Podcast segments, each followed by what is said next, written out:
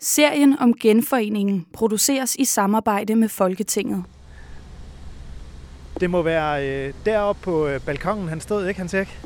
Jo, her i, i øh, Åben Rå øh, på Folkehjem, der holdt H.P. Hansen sin meget berømte tale 17. november 1918, kort tid efter at våbenstilstanden på Vestfronten under 1. verdenskrig var trådt i kraft 11. november.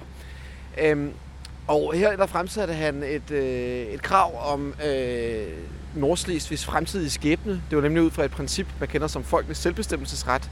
Simpelthen, at man gennem en afstemning om blok, det vil sige, at en, af, en zone, forskellige zoner i hele Slesvig skulle stemme om, hvorvidt de ville blive i Tyskland, eller at for fremtiden tilhøre Danmark. Og det var altså den øh, proklamation, som H.P. Øh, Hansen han kom med foran en øh, tusindtal tusindtallig skare, øh, foran, øh, som stod foran Folkehjem øh, i Åben Rå. Og øh, lige nu, der, Øh, der er pladsen foran Folkehjem i Åben Rå. Måske sådan en, en lettere sørgelig forfatning. Det er nemlig en øh, byggeplads i talende stund. Man er nemlig simpelthen ved at øh, bygge en park til minde om de begivenheder, som fandt sted i kølvandet på Første Verdenskrig. Fordi det er jo faktisk øh, virkelig tale om verdenshistoriske begivenheder, øh, og et spørgsmål, som til stadig har optaget sådan mennesker, fordi hvordan pokker finder man ud af, hvordan grænser skal løbe?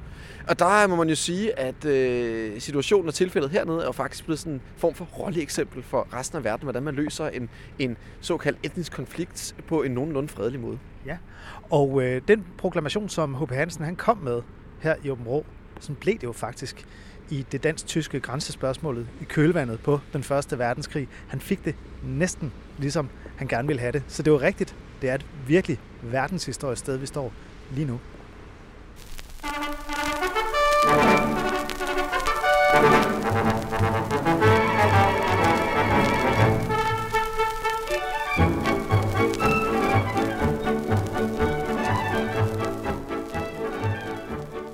Så nåede vi til fjerde afsnit i kongerækken hos Politikken Historisk serie om genforeningen. Øh, mit navn er Anders. Jeg hedder Hans Erik.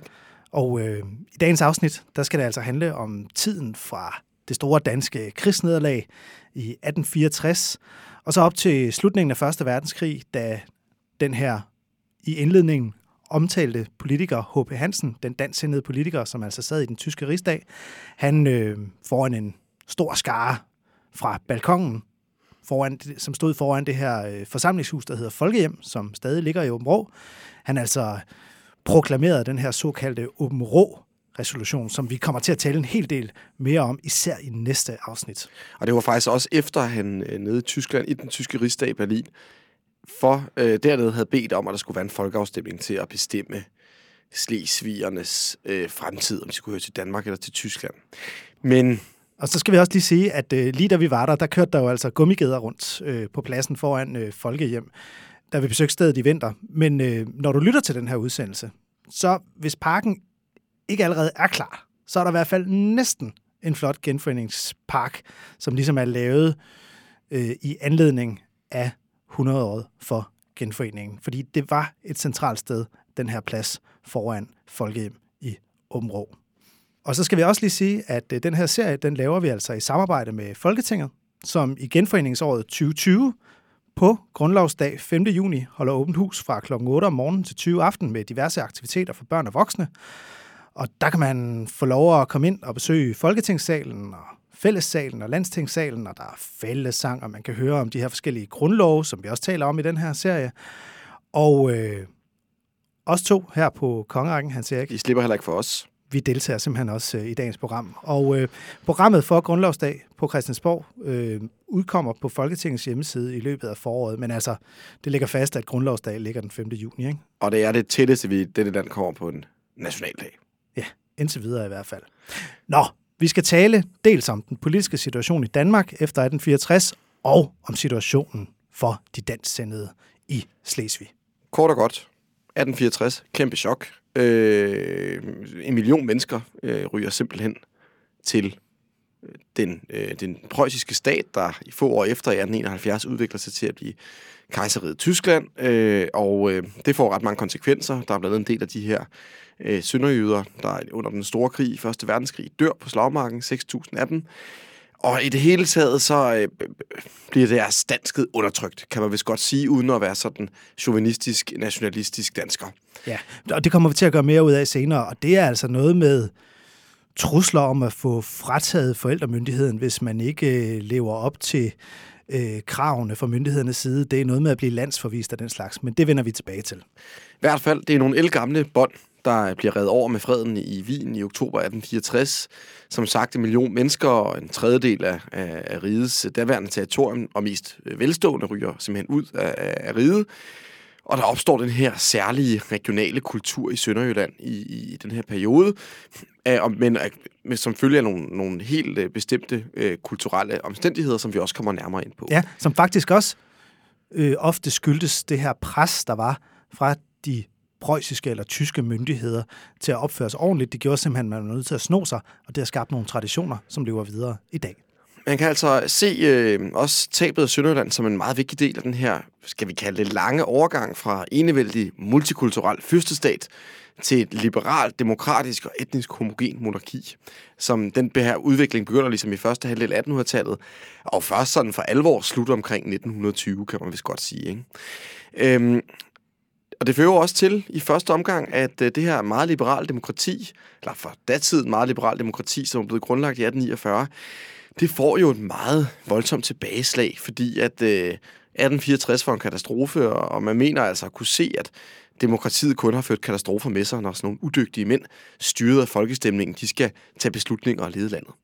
Så øh, i 1864, efter den 30. oktober, hvor Danmark officielt afstår Slesvig, Holsten og Lauenborg til Preussen og Østrig, så har man det problem, at man faktisk har to forfatninger i landet.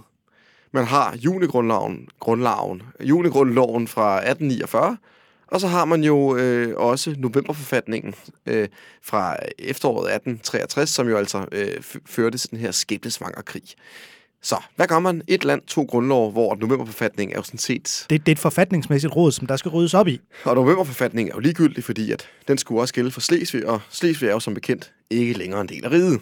Så, man skal, man lige? Man skal have en ny grundlov. Simpelthen. Det ender med øh, den gennemsete grundlov af 28. juli 1866. Og Anders, kan du ikke lige guide øh, lytteren, og faktisk også mig, igennem, hvad det her faktisk betyder af ændringer? Fordi hvad er hvad, hvad medfører den her gennemsete grundlov af ændringer fra tidligere? Jo, overordnet set, så er grundloven af 1866 et konservativt tilbageslag sammenlignet med den meget liberale grundlov af 1849. Fordi at novemberforfatningen fra 1863, den er jo faktisk væsentligt mere konservativ øh, end junigrundloven. Øh, og der er jo mange, der siger, lad os bare skråt øh, novemberforfatningen, men der er for eksempel en ny konge, Christian 9., som er sådan lidt konservativ i det. Han synes jo faktisk, der er nogle meget fornuftige ting i den her novemberforfatning. Ja, og så er der også de her nationalliberale, som altså havde fået gennemtvunget den her liberale forfatning i 1849 de er jo sådan kørt lidt ud på et sidespor rent politisk, fordi de står jo tilbage som de ansvarlige for, at øh, hele grænseproblematikken blev så betændt, fordi de var meget nationalistisk indstillet, og havde altså bragt det tyske og det danske på kant med hinanden. Så de bliver jo i hvert fald til side her. Og det betyder så, at øh, den her nye grundlov, den jo bliver ligesom 1863-grundloven meget konservativ. Og det betyder jo altså, at kongen han får magt til at udpege en masse medlemmer af det Aarhus, som Danmark faktisk havde, nemlig landstinget. Og landstinget, det er altså det her dominerende, eller bliver det dominerende hus, altså sådan et dansk overhus. Vi har talt om det før. Folketinget er House of Commons, og landstinget kan ligesom kaldes House of Lords. Og det udløser den her lange forfatningskamp, hvor at især partierne Venstre og Højre kæmper for nogle forskellige ting. Højre dominerer ligesom igennem landstinget politikken, og Venstre dominerer Folketinget, og de vil selvfølgelig begge partier have, at det ene kamp skal, kammer skal fylde mere end det andet. Så det er altså faktisk øh, kimen til en meget lang strid, som først for alvor bliver løst i 1901, altså en del årtier senere. Ja, fordi de liberale partier har, som tiden skrider frem, flertal i Folketinget, men de konservative kræfter sidder på magten i landstinget, og ovenover det hele, der sidder kongen så og tolker grundloven på den måde, at det er ham, der får lov til at udpege ministerne, og dermed regeringen. Og det står der jo også i grundloven i dag. Altså, det står der jo stadigvæk, at det er kongen, der udpeger ministerne. Tolkningen af det i dag, det er bare en lille bit smule anderledes, end det var dengang. Dengang tolkede man det bogstaveligt. Det gør man ikke længere. Mm. Men, det, øh, men det betyder bare, at man kan have et flertal i Folketinget, uden at få regeringsmagten, fordi kongen ikke kan lide dig. Og det er jo for os i dag åbenlyst urimeligt, men det er det altså ikke på det her tidspunkt. Nej, fordi man tænker jo, at det var, jo, øh, det var det, der førte til katastrofen i 1864. Man skal have nogle forstandige, vise, formugende mænd, som også ejer nogle, nogle godser. Det er jo dem, der selvfølgelig er bedst egnet til at lede landet. Og det er derfor, at Danmark har et overhus eller landstinger på det her tidspunkt, fordi de skal have en regulerende effekt på de her Brushoveder. bundske brushoveder, som sidder i Folketinget og bare vil have en masse reformer. Så, så går landstinget lige ind og siger, hey, hey, hey, det er os, der har regeringsmagten, det er os, der bestemmer. Men det kommer jo til at skabe en hulens masse utilfredshed i den venstre bevægelse, altså forløberne for øh, det venstre, vi kender i dag, som altså sidder og har flertallet i Folketinget. Men lad os da lige stikke snuden ud øh, til udlandet igen. Fordi Slesvig-Holsten spørgsmålet har jo allerede to gange i det her århundrede, i det 1900, udløst en krig. Det kommer faktisk til at gøre det en tredje gang. Øh, og i 1866, øh, der udbrød der simpelthen en krig mod de gamle allierede Østrig og Preussen. Og det er faktisk øh, omkring spørgsmålet om, hvordan Slesvig og Holsten skal, hvad hedder det, øh, regeres. Det forholder sig sådan, at øh, Preussen... prøv lige at gentage det. Slesvig og Holsten er årsag til, at Tyskland og Østrig kommer i krig med hinanden. At Preussen og Østrig kommer i krig med Undskyld, Preussen og Østrig kommer i krig med hinanden. Det kan være en lille smule svært at forstå i dag. Kan du ikke lige forklare, hvorfor? Det er fordi, at øh, Slesvig simpelthen skulle administreres af Preussen, og Holsten skulle administreres af Østrig. De havde simpelthen det vundne fra krigen i 1864, det delte de simpelthen imellem sig. Lidt sjovt, når man tænker på, at Østrig jo ligger ret langt fra de her hertugdømmer. Ja, og også at argumentet mod, at øh, Danmark skulle øh, tage Slesvig, var, at øh, Slesvig-Holsten skulle være evigt udelte. Præcis, så det, det er jo lidt øh, selvmodsigende. Men øh, øh, Preussen har jo ham her, Otto von Bismarck, som er ret øh, ambitiøs. Og Østrig og Preussen, de øh, konkurrerer lidt om at være de, øh, de førende inden for det her tyske forbund. Og også von Bismarck han kunne faktisk godt tænke sig at få smidt Østrig ud af det her forbund, så Preussen kunne dominere det alene. Derfor, efter nogle juridiske forviklinger, så får Østrig, eller får Otto von Bismarck faktisk lukket Østrig ud i en krig omkring de her landområder. Og den krig, den bliver ret kort. Fordi Ja. Tyskland, de kører bare, eller undskyld, Preussen kører simpelthen bare med klatten på det her tidspunkt. De tæsker øh, østrigerne efter en meget kort feltog i sommeren 1866, og man indgår en fred, den såkaldte fred i Prag. Øh, og øh, har det så meget at gøre med Danmark? Ja, ikke lige direkte. Men øh, Østrig får faktisk indført, at man på sigt i de dansksindede områder i Nordslesvig kan få en folkeafstemning om, hvor, hvem de skal tilhøre, om de skal tilhøre øh, Preussen eller om de skal tilhøre Danmark. Det synes øh, Napoleon den 3., der er medierer den her fred, den franske kejser, er en rigtig god idé. Så det bliver faktisk skrevet ind i Pragerfreden i det, der hedder paragraf 5. Ja, skal, skal vi lige øh, citere paragraf 5? Det synes jeg, der er en god idé. Ja, fordi Østrig overlader Holsten og Slesvig til Preussen, citat, dog således, at befolkningen i de nordlige distrikter af Slesvig skal afstås til Danmark, når den ved fri afstemning tilkendegiver ønsket om at blive forenet med Danmark. Det, det, er, jo, det er jo progressive tanker i 1866, det her. Ja, men det er også lidt sådan fugl på taget, fordi der står ikke rigtigt, hvad de nordlige distrikter i Slesvig egentlig er for nogle størrelser. Det fortoner sig jo sådan lidt øh, i, i, maskens, i Tønder Maskens tåger, hvor øh, det eventuelt måtte ligge henne.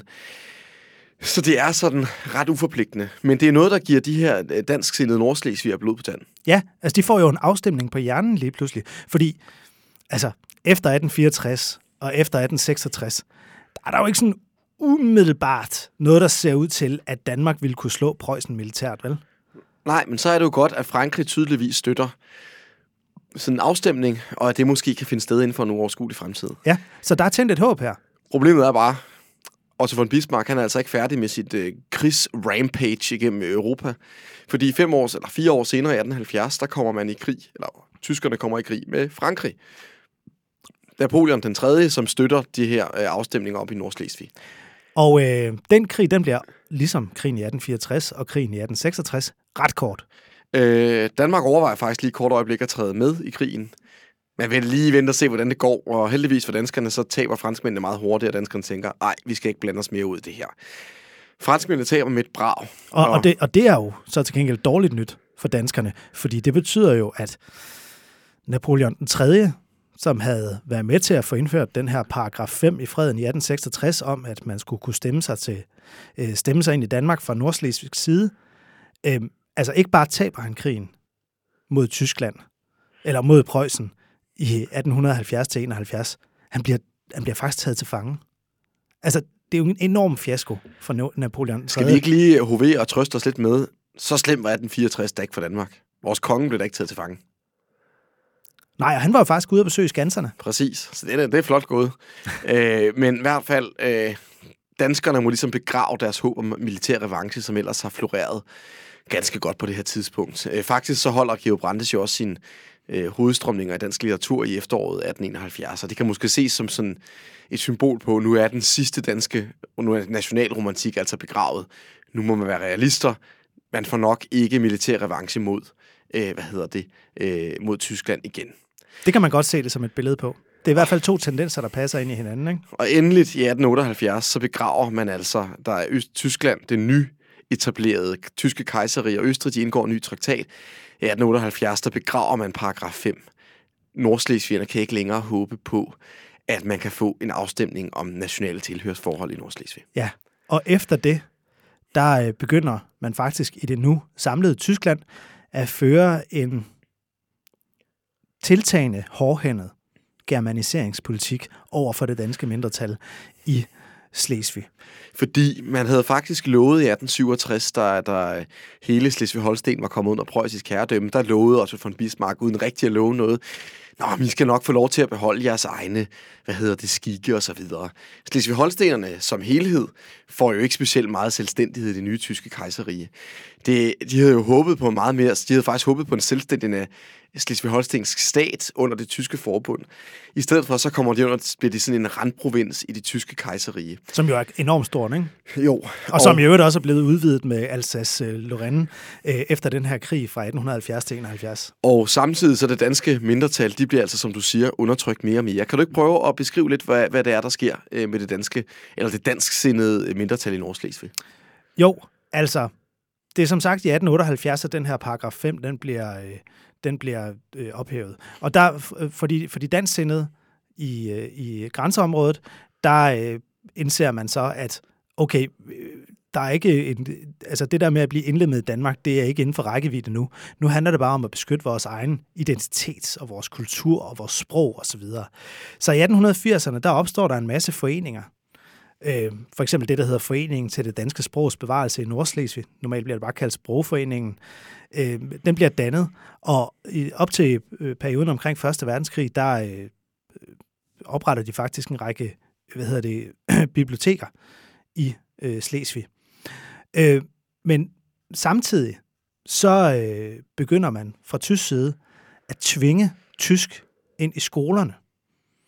Og øh, det kulminerer faktisk i øh, 1888, da det i december kommer frem, at fra året efter, altså 1889, der skal al undervisning i Nordslesvig foregå på tysk, lige med undtagelse af fire ugenlige religionstimer.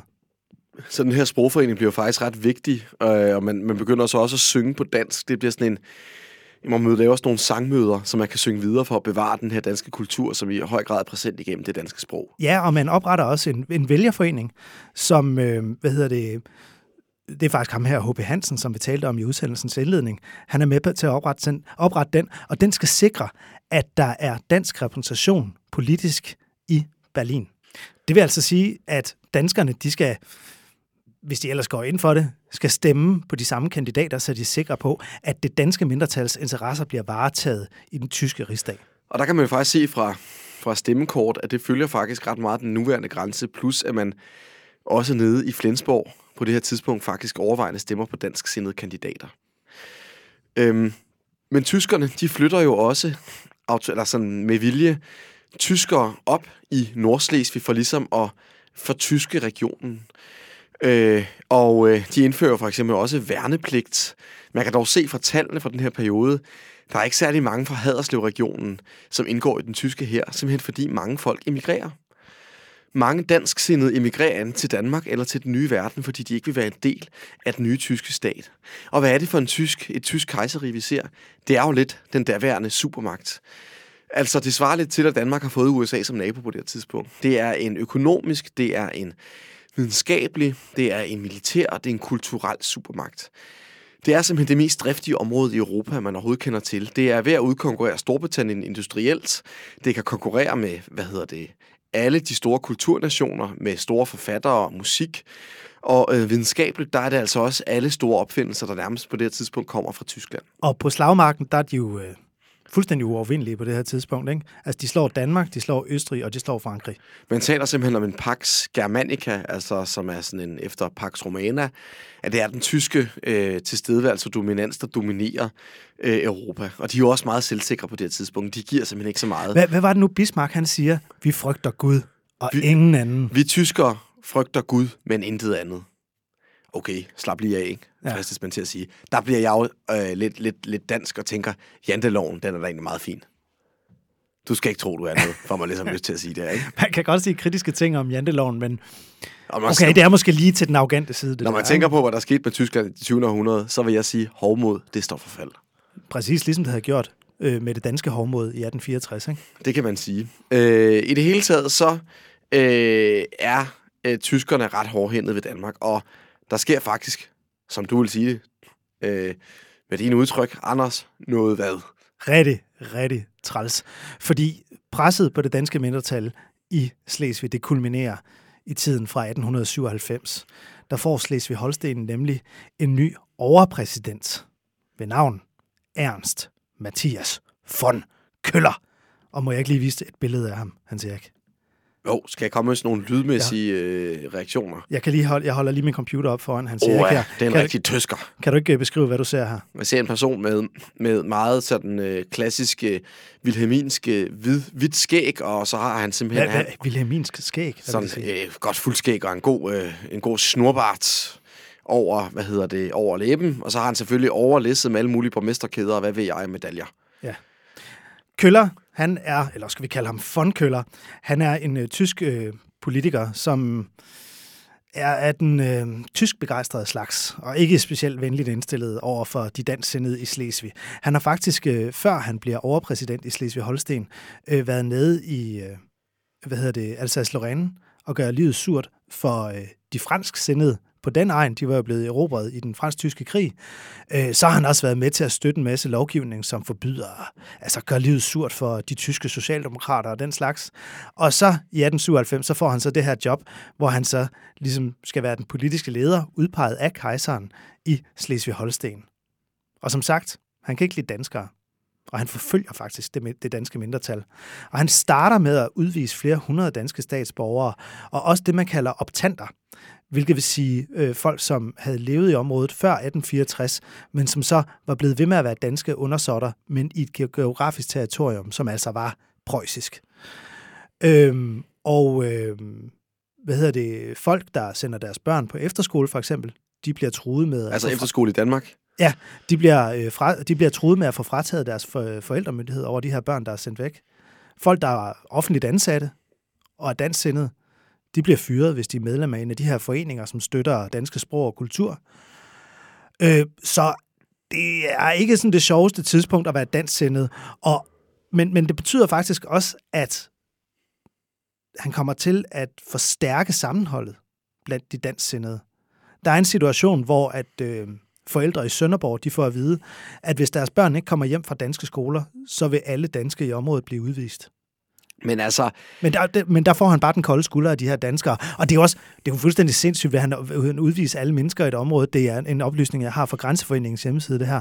Øhm, så det kan jo ikke rigtig lade sig gøre, så han er jo også nødt til at trække sig. Så danskerne kan jo godt regne ud, at der er jo også grænser for, hvad, kan, hvad han kan tillade sig. Men det skærper modsætningerne mellem, mellem dansk og tysk øh, ret så meget, ikke? Ja, altså fordi det, hans politik virker simpelthen mod intentionen. Han får danskerne til at bakke op omkring hinanden. Øh, han kommer til at skærpe modsætningerne mellem de tyske og de danske. Og så er det altså også, at ikke bare i Danmark, men også i det øvrige Europa, får man altså øjnene op for, hvad det er, der foregår over for det danske mindretal. Og der begynder ligesom at være kritiske røster rundt omkring. Og det ender faktisk med, at han må gå af øh, i begyndelsen af 1900-tallet, efter relativt få år øh, som overpræsident i Slesvig-Holsten. Men altså, han når at få og vist op mod 1000 personer ud af området. Nå, men nu vil jeg faktisk gerne lidt tilbage til, til Danmark, fordi Vi kommer lidt ind på det i begyndelsen. Mens det er trænge tider for de dansksindede i Slesvig, så er der jo et vældigt politisk raballer i gang herhjemme i Danmark. Ja, fordi øh, den her gennemsnitlige grundlov, som vi var inde på, den skaber jo nogle konflikt mellem højre og venstre, de konservative og de liberale. Mm. Og øh, Danmark har jo i en øh, lang, lang periode her en øh, statsminister, eller en konsilspræsident, som det hedder på det her tidspunkt, ved navn Estrup. Og han er jo en, øh, han er den gamle godsejerskole. Hvis Han er ikke udpræget demokratisk, Nej, kan man vel godt sige. og han er til gengæld udpræget konservativ. Øhm, og han har kongen i ryggen, øh, og han øh, er faktisk ret svær for vippet af pinden. Og der er faktisk den periode under hans øh, regeringstid, som det kaldt provisorietiden, hvor han ikke har flertal i, i Folketinget. Det var det, vi talte om tidligere. Altså, Venstrebevægelsen har flertallet i Folketinget. Men Estrup, han har opbakning fra Landstinget og kongen, så han kan sådan set presse lov igennem uden Igennem. Folketinget. Igen, han simpelthen regerer per dekret i perioden, øh, ja, er det fra start 80'erne op til 1895, ikke? Mhm. Øh, og det er Venstre, det vigtigste oppositionsparti med Christian Berg i spidsen, utilfreds med. De gennemfører det, der hedder Visnepolitik i 18, fra 1881 og frem. Den fungerer ikke så godt i længden, men det drejer sig simpelthen om at lade Estrup-regeringens forslag visne i diverse udvalg. Ja, og, men det er også fordi, at øh, Estrup, han formår faktisk at presse lovgivning igennem alligevel. Han be- benytter sig bare af provisorisk rådgiv- øh, lovgivning. Og øh, provisorie lovgivning, det er sådan noget, man øh, benytter sig af i krisetider. Hvis der for eksempel er sket en naturkatastrofe i Danmark, som gør, Jeg har så at- mange tsunamier. altså, hvis, som gør, at landet ikke fungerer, øh, eller hvis der er en krigstilstand, så kan man altså sætte det normale politiske system ud af kraft og begynde at vedtage love, fordi nødvendigheden byder det. Og det gør han her. Og hvad er argumentet for, at Estrup han kan gøre det? Det er selvfølgelig truslen fra Tyskland. Ja, den kommer man ind på lige om lidt, men at han indfører også de her blå gendarmkorps, som skal holde ro i Danmark. Samtidig så er der sådan nogle skytteforeninger, så man opruster sig nærmest til en form for så småt borgerkrig i landet. Ikke? Øh, det er jo faktisk, og det er jo faktisk også den her trussel udefra, der bliver en meget vigtigt stridspunkt, fordi at de konservative, eller højre med Estrup i spidsen, de vil gerne befeste, øh, hvad hedder det, især København, fordi man vurderer, at man ikke kan forsvare resten af landet, hvis man kommer i krig med en stormagt. Men nok også er rigtigt nok. Over på den anden ekstreme side, der har man Venstre, som senere udvikler sig til det radikale Venstre, med politikens Viggo Hørup i spidsen, der spørger, hvad skal det nytte? Er det ikke bare smartest at lave en anden form for kulturel modstand, hvor vi så kan forsvare hele landet, end det er at bruge en masse penge på, og skulle bygge en- formentlig om 20 år forældet fæstningsring rundt om København? Hmm. Så, så der er den der, bare øh, lad være med, altså bare give op, tankegangen, og så er der den der, vi skal kæmpe mod tyskerne. Men så er der faktisk også en tredje position, og det er jo faktisk de her skytteforeninger, som du lige nævnte, som udgør en helt, endnu en del af venstrebevægelsen. Det er jo sådan nogle, øh, det er jo nærmest sådan lidt efter amerikansk forbillede, kunne man sige. Vigilantes. Altså, hvor at man har en masse våben ude i den almindelige befolkning, hvor folk så kan lave sådan nogle småmilitser rundt omkring. Og det er jo ikke noget, som den konservative, de konservative folk i regeringen er så vilde med. De vil jo gerne beholde magten selv. Men venstrefolkene, som støtter de her skytteforeninger, de taler jo om at bygge et dannevirke i, I hver- danskernes hjerter. I hver mands hjerte. Sådan at folk vil opføre sig, du ved, gå til kamp for det nationale og gå til kamp for Danmark, men på eget initiativ. Vi skal faktisk først helt frem til 1901, før man kommer frem til en løsning på den her forfatningskamp, som ender med systemskiftet, hvor man knæsætter nye parlamentariske principper i, øh, i Danmark. Blandt andet, at en siddende regering ikke kan have et flertal imod sig. Det bliver først skrevet ind i grundloven sidenhen. Det bliver knæsat som sådan uskreven lov eller Ja, det bliver et sædvane princip, ikke? fra 1901, og det kan man altså ikke. Og det ændrer også i nogle ting i udenrigspolitikken. Blandt andet, at man får med ra- radikale regeringer det, der hedder den tyskervenlige linje, at man altså skal lægge sig efter Tyskland i udenrigspolitikken. Det vil sige, at man skal undgå konflikt. Selvom man ikke bryder sig om Tyskland, så skal man stadig undgå en konflikt med dem, fordi de sikkerhedspolitisk er så afhængige af dem. Altså, man lever i Tysklands skygge, og derfor skal man indrette sin politik efter, hvad Tyskland foretager sig, og det handler først og fremmest om ikke at komme på kant med dem. Og det minder jo, øh, altså, det kan man sige, det er sådan meget underdanigt, at Danmark har indrettet sin udenrigspolitik efter Tysklands ønsker. Men hvis man ser på de senere, altså årtiers danske udenrigspolitik, så har vi jo en tradition for, også i sidenhen, at følge stormagterne, ikke? Først så er det danskerne, de indretter sig efter NATO, ikke? Og så er vi fuldt USA lige siden. Du kan bare se. Anders Foghs regeringstid, ikke? den har jo handlet om at tilpasse sig amerikanernes, amerikanernes ønsker, ikke? Øhm, samtidig nede i, i, i Sønderjylland, så er der faktisk en, en person, der gerne vil finde ud af, fordi man jo måske stadigvæk lidt håber efter og håber på nogle folkeafstemninger. Men så er der en person med navn øh, H.V. Clausen, der faktisk går rundt og undersøger meget minutiøst, hvor sproggrænsen den løber nede i Slesvig.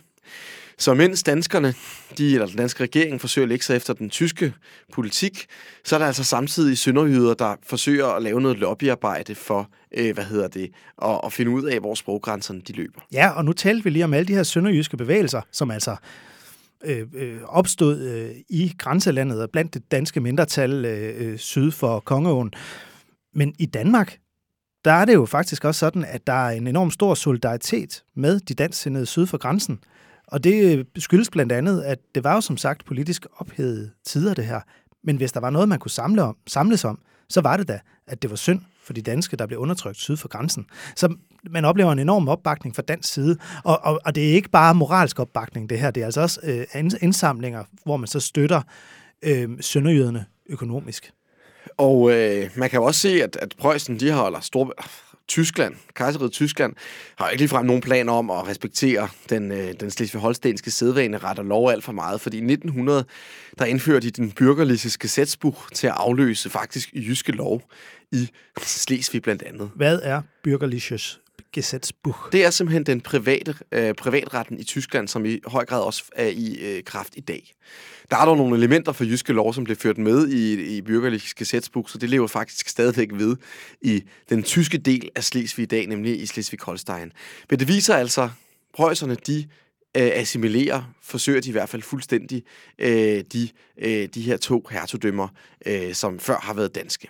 Ja, og det viser også bare, at øh, de her nye typer stater, som opstår i løbet af 1800-tallet, blandt andet den danske nationalstat, kan man sige, de har altså virkelig et stort problem med at rumme folk, som er minoriteter. Og det kan man sige, det er et problem, som nationalstater faktisk i høj grad stadigvæk har. Man har svært ved at rumme andre end en etnicitet i, inden for staten. Og det er jo nok et kompleks, som blandt andet stammer fra tiden her. Ja, og det betyder, at øh, det kommer danskerne i Slesvig til at lide under, lide under men der er jo også øh, polakker i det tyske rige, som bliver undertrykt. Mange af de love, som går ud over nordslesvigerne, de er jo faktisk øh, i højere grad myndet på polakkerne, men de kommer også til at gælde for nordslesvigerne. Så er der jo de fransktalende i Alsace-Lorraine. Ikke? Der er en helt en stor gruppe af mennesker, som altså lever i den her nye tyske stormagt, men som ikke passer ind og faktisk må leve med at blive undertrykt i ganske voldsom grad. Og i 1914, der kommer den måske allermest alvorlige øh, katastrofe for de dansksindede nordslesviger, nemlig Første Verdenskrig, hvor 26.000 af dem skal deltage. Og hvor faktisk hele 6.000 af dem falder, og mange andre bliver såret.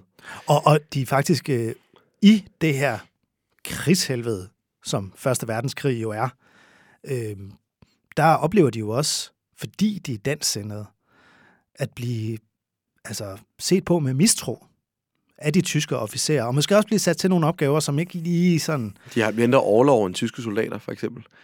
Øh, det er jo en anden måde, de har chikaneret dem på. Ja. Øh, fordi man ønsker ikke, at de kan komme hjem og lave, skabe for meget mytteristemning hjemme i deres dansksindede provinser formentlig. Ja. Men, men en øh, dansksindede politiker som ham her, H.P. Hansen, som vi nu har omtalt nogle gange, og som vi kommer til at tale særdeles meget om i næste afsnit af, af vores serie om genforeningen, han øh, siger jo faktisk ved krigsudbruddet, at Lige så energisk som de danske nordslesvigere altid har krævet deres statsborgerlige rettigheder respekteret, lige så samvittighedsfuldt vil de opfylde deres statsborgerlige pligt i disse alvorlige tider. Ja, og der var faktisk en meget, meget lav mytterirate blandt de dansksindede nordslesvigere den tyske her. Formentlig fordi de også vidste, at hvis de gjorde deres pligt, og Tyskland tabte krigen, så ville de allierede magter efterfølgende stille sig mere mildt over for et nordslesvigs krav om at komme tilbage til Danmark, fordi man kunne se, hvor meget de havde lidt under en krig. Så det handler om at bevare troværdigheden, sådan at man i en senere situation kan få fordel ud af det. Og faktisk viser det sig jo også, at den her for nordslesvigerne ret store katastrofe jo også åbner en mulighed for, at man måske kan blive dansk på et senere tidspunkt. Ja, og det skal vi jo tale rigtig meget om i næste afsnit. Vi kan jo lige her til sidst lige fortælle om nogle af de begivenheder, som finder sted i slutningen af Første Verdenskrig. Og det er netop ham her, H.B. Hansen, som er i centrum. Fordi i 1918, i, øh, hen på efteråret, der er det tyske kejserrige jo ved, efter de her fire års fuldstændig ødelæggende krig, ved at bryde sammen. Og det ender jo med, at øh, nogle matroser, som skal ud og slås ude i Nordsøen, de gør simpelthen mytteri, fordi de ved godt, at krigen er, er tabt. Så de de skal, bare sendes, ære. de skal bare sendes ud og gøres til kanonføde for at beskytte Tysklands ære, og det gider de ikke. Ligesom man kan, man kan, ikke, man kan ikke leve af reach, og de, de, de, de hvad hedder det, tyske matroser har måske også tænkt, jeg gider altså ikke dø for ære. Hvad får jeg ud af det? Hvad får min familie ud af det? De skal også forsørges. Ja, og det her mytteri, det spreder sig altså til øh, store dele af det tyske samfund, og det gør altså, at, at til sidst, så er man nødt til at kaste håndklædet i ringen. Krigsnederlaget har stået klart i et stykke tid, og øh, det ved H.B. Hansen godt. Så allerede 23. oktober, der stiller han sig op og rejser spørgsmålet omkring det danske mindretal i Nordslesvig i den tyske rigsdag. Og der får han faktisk en indrømmelse fra den nye regeringsleder, nemlig ham, der hedder Max af Baden, som faktisk var en prins. Prins er nede fra Baden. Baden. Og øh, det betyder, at øh, det betyder faktisk lidt af et gennembrud. H.B. Hansen, han tager så tilbage til øh, Slesvig, og øh, blot en uge efter, at øh, kanonilden den er blevet indstillet ved Vestfronten den 11. november 1918, der øh, vedtager man altså det, der hedder Åben resolutionen Og det sker jo faktisk i Folkehjem i Åben som vi talte om i begyndelsen af udsendelsen. Og det er der, at H.B. Hansen han går ud og fortæller mængden, hvad det er, man har tænkt sig at gøre i forhold til en afstemning omkring national tilhørsforhold i Nordslesvig. Det skal vi tale meget mere om i næste afsnit.